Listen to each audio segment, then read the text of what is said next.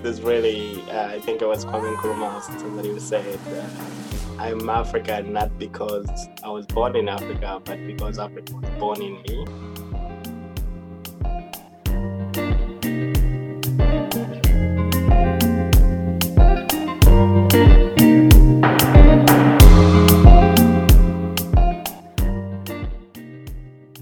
You're in the right place. Welcome to the Built in Africa we connect trailblazers of the African diaspora through the unifying language of tech.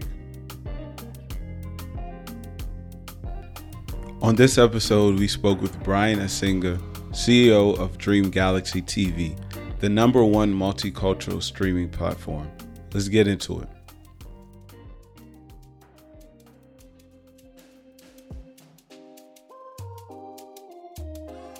Standing on his trust culture mantra since 2013, Dream Galaxy TV provides culturally relevant digital content in the form of digital stories, animations, docs, shorts, and films. Listen as Brian shares more.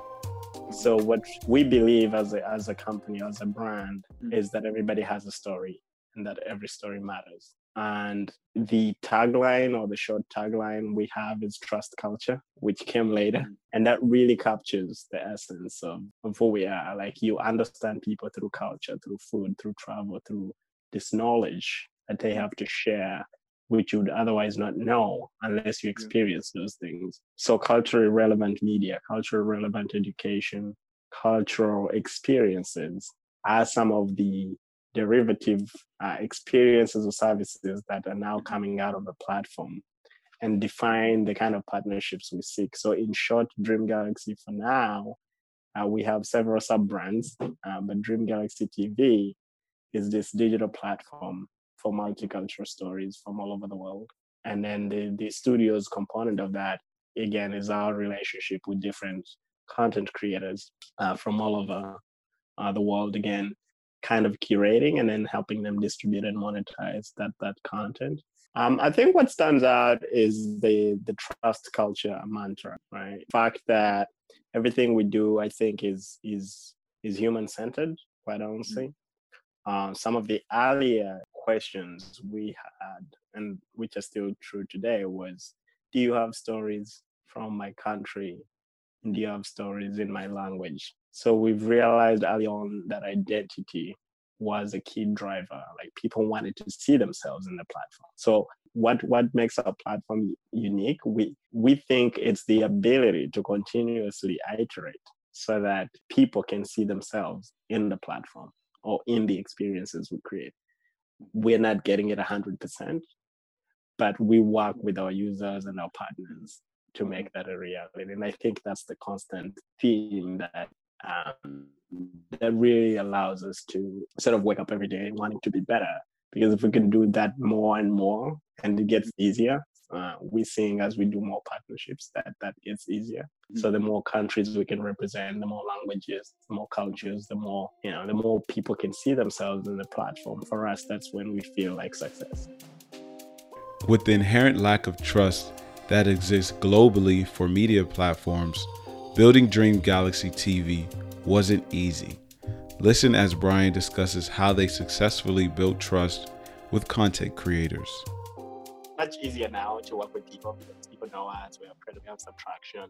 Uh, we've been around and people know about us. Uh, but in the beginning, uh, even the very communities we were trying to help, and I think that's just a remnant of, of how uh, untrustworthy the this media distribution industry has been in general, where people yeah. just never made a living from media, whether it's music, film.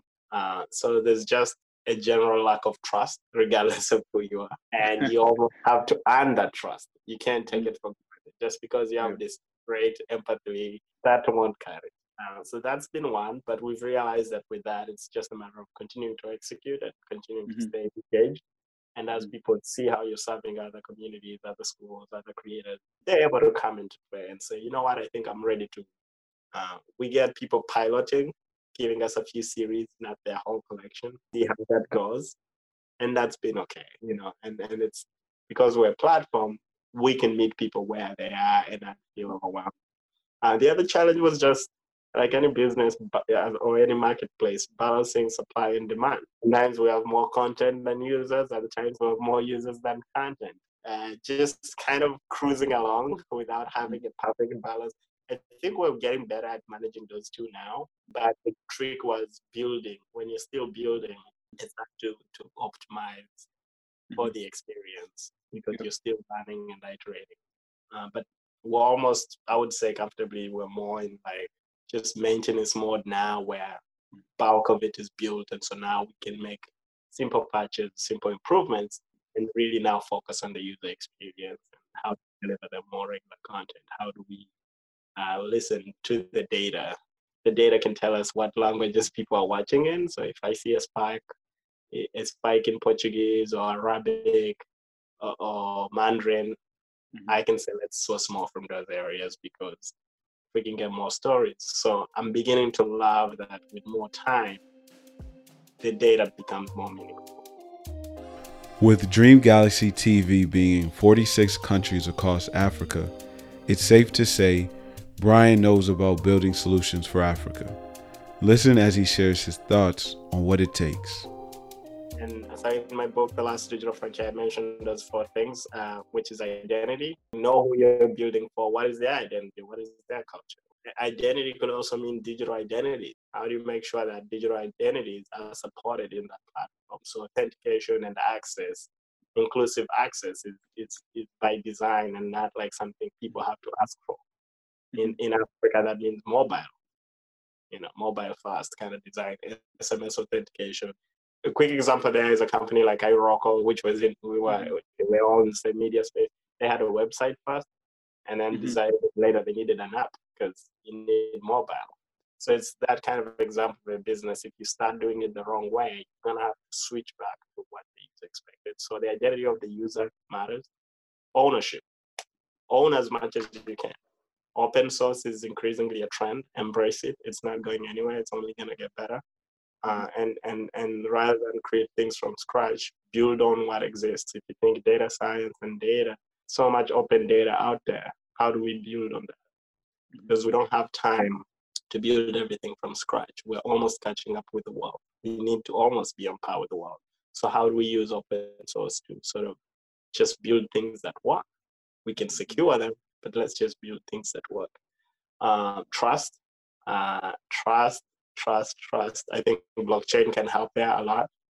Uh, but trust is a big, big issue. I mentioned it earlier on, based on the history of industries, based on our failed leadership in the past. So trust and transparency. That's why most of our analytics is public. Mm-hmm. Most of it, you can see where the users are coming from, what they're watching. Mm-hmm. Let people interact, and so they can know if they submit what their impact will be to this ecosystem. Uh, and trust could also be the way we're doing the payment system as well. You know, making sure that we can support multiple ways to disperse, whether it's mobile money, PayPal, or other things. So you don't have to wait or worry that your bank is gonna swindle you. What can we send you the payments directly? So trust is a big one, and then scale. Obviously, designing for scale. I mentioned mobile, which means cloud or in some cases telecom kind of partnerships. Mm-hmm. But telecoms in Africa, actually, I, most people see them as an opportunity. I see them as a, as a hindrance because they're not interoperable. One telecom company is a competitor to another, and they don't necessarily support each other. So, uh, mobile money is success in East Africa because they're much more open. It hasn't succeeded in Nigeria because the government wants all that to go through the banks. So for me, more and more, and more interested in people designing things that are locally focused, that have potential to open up globally.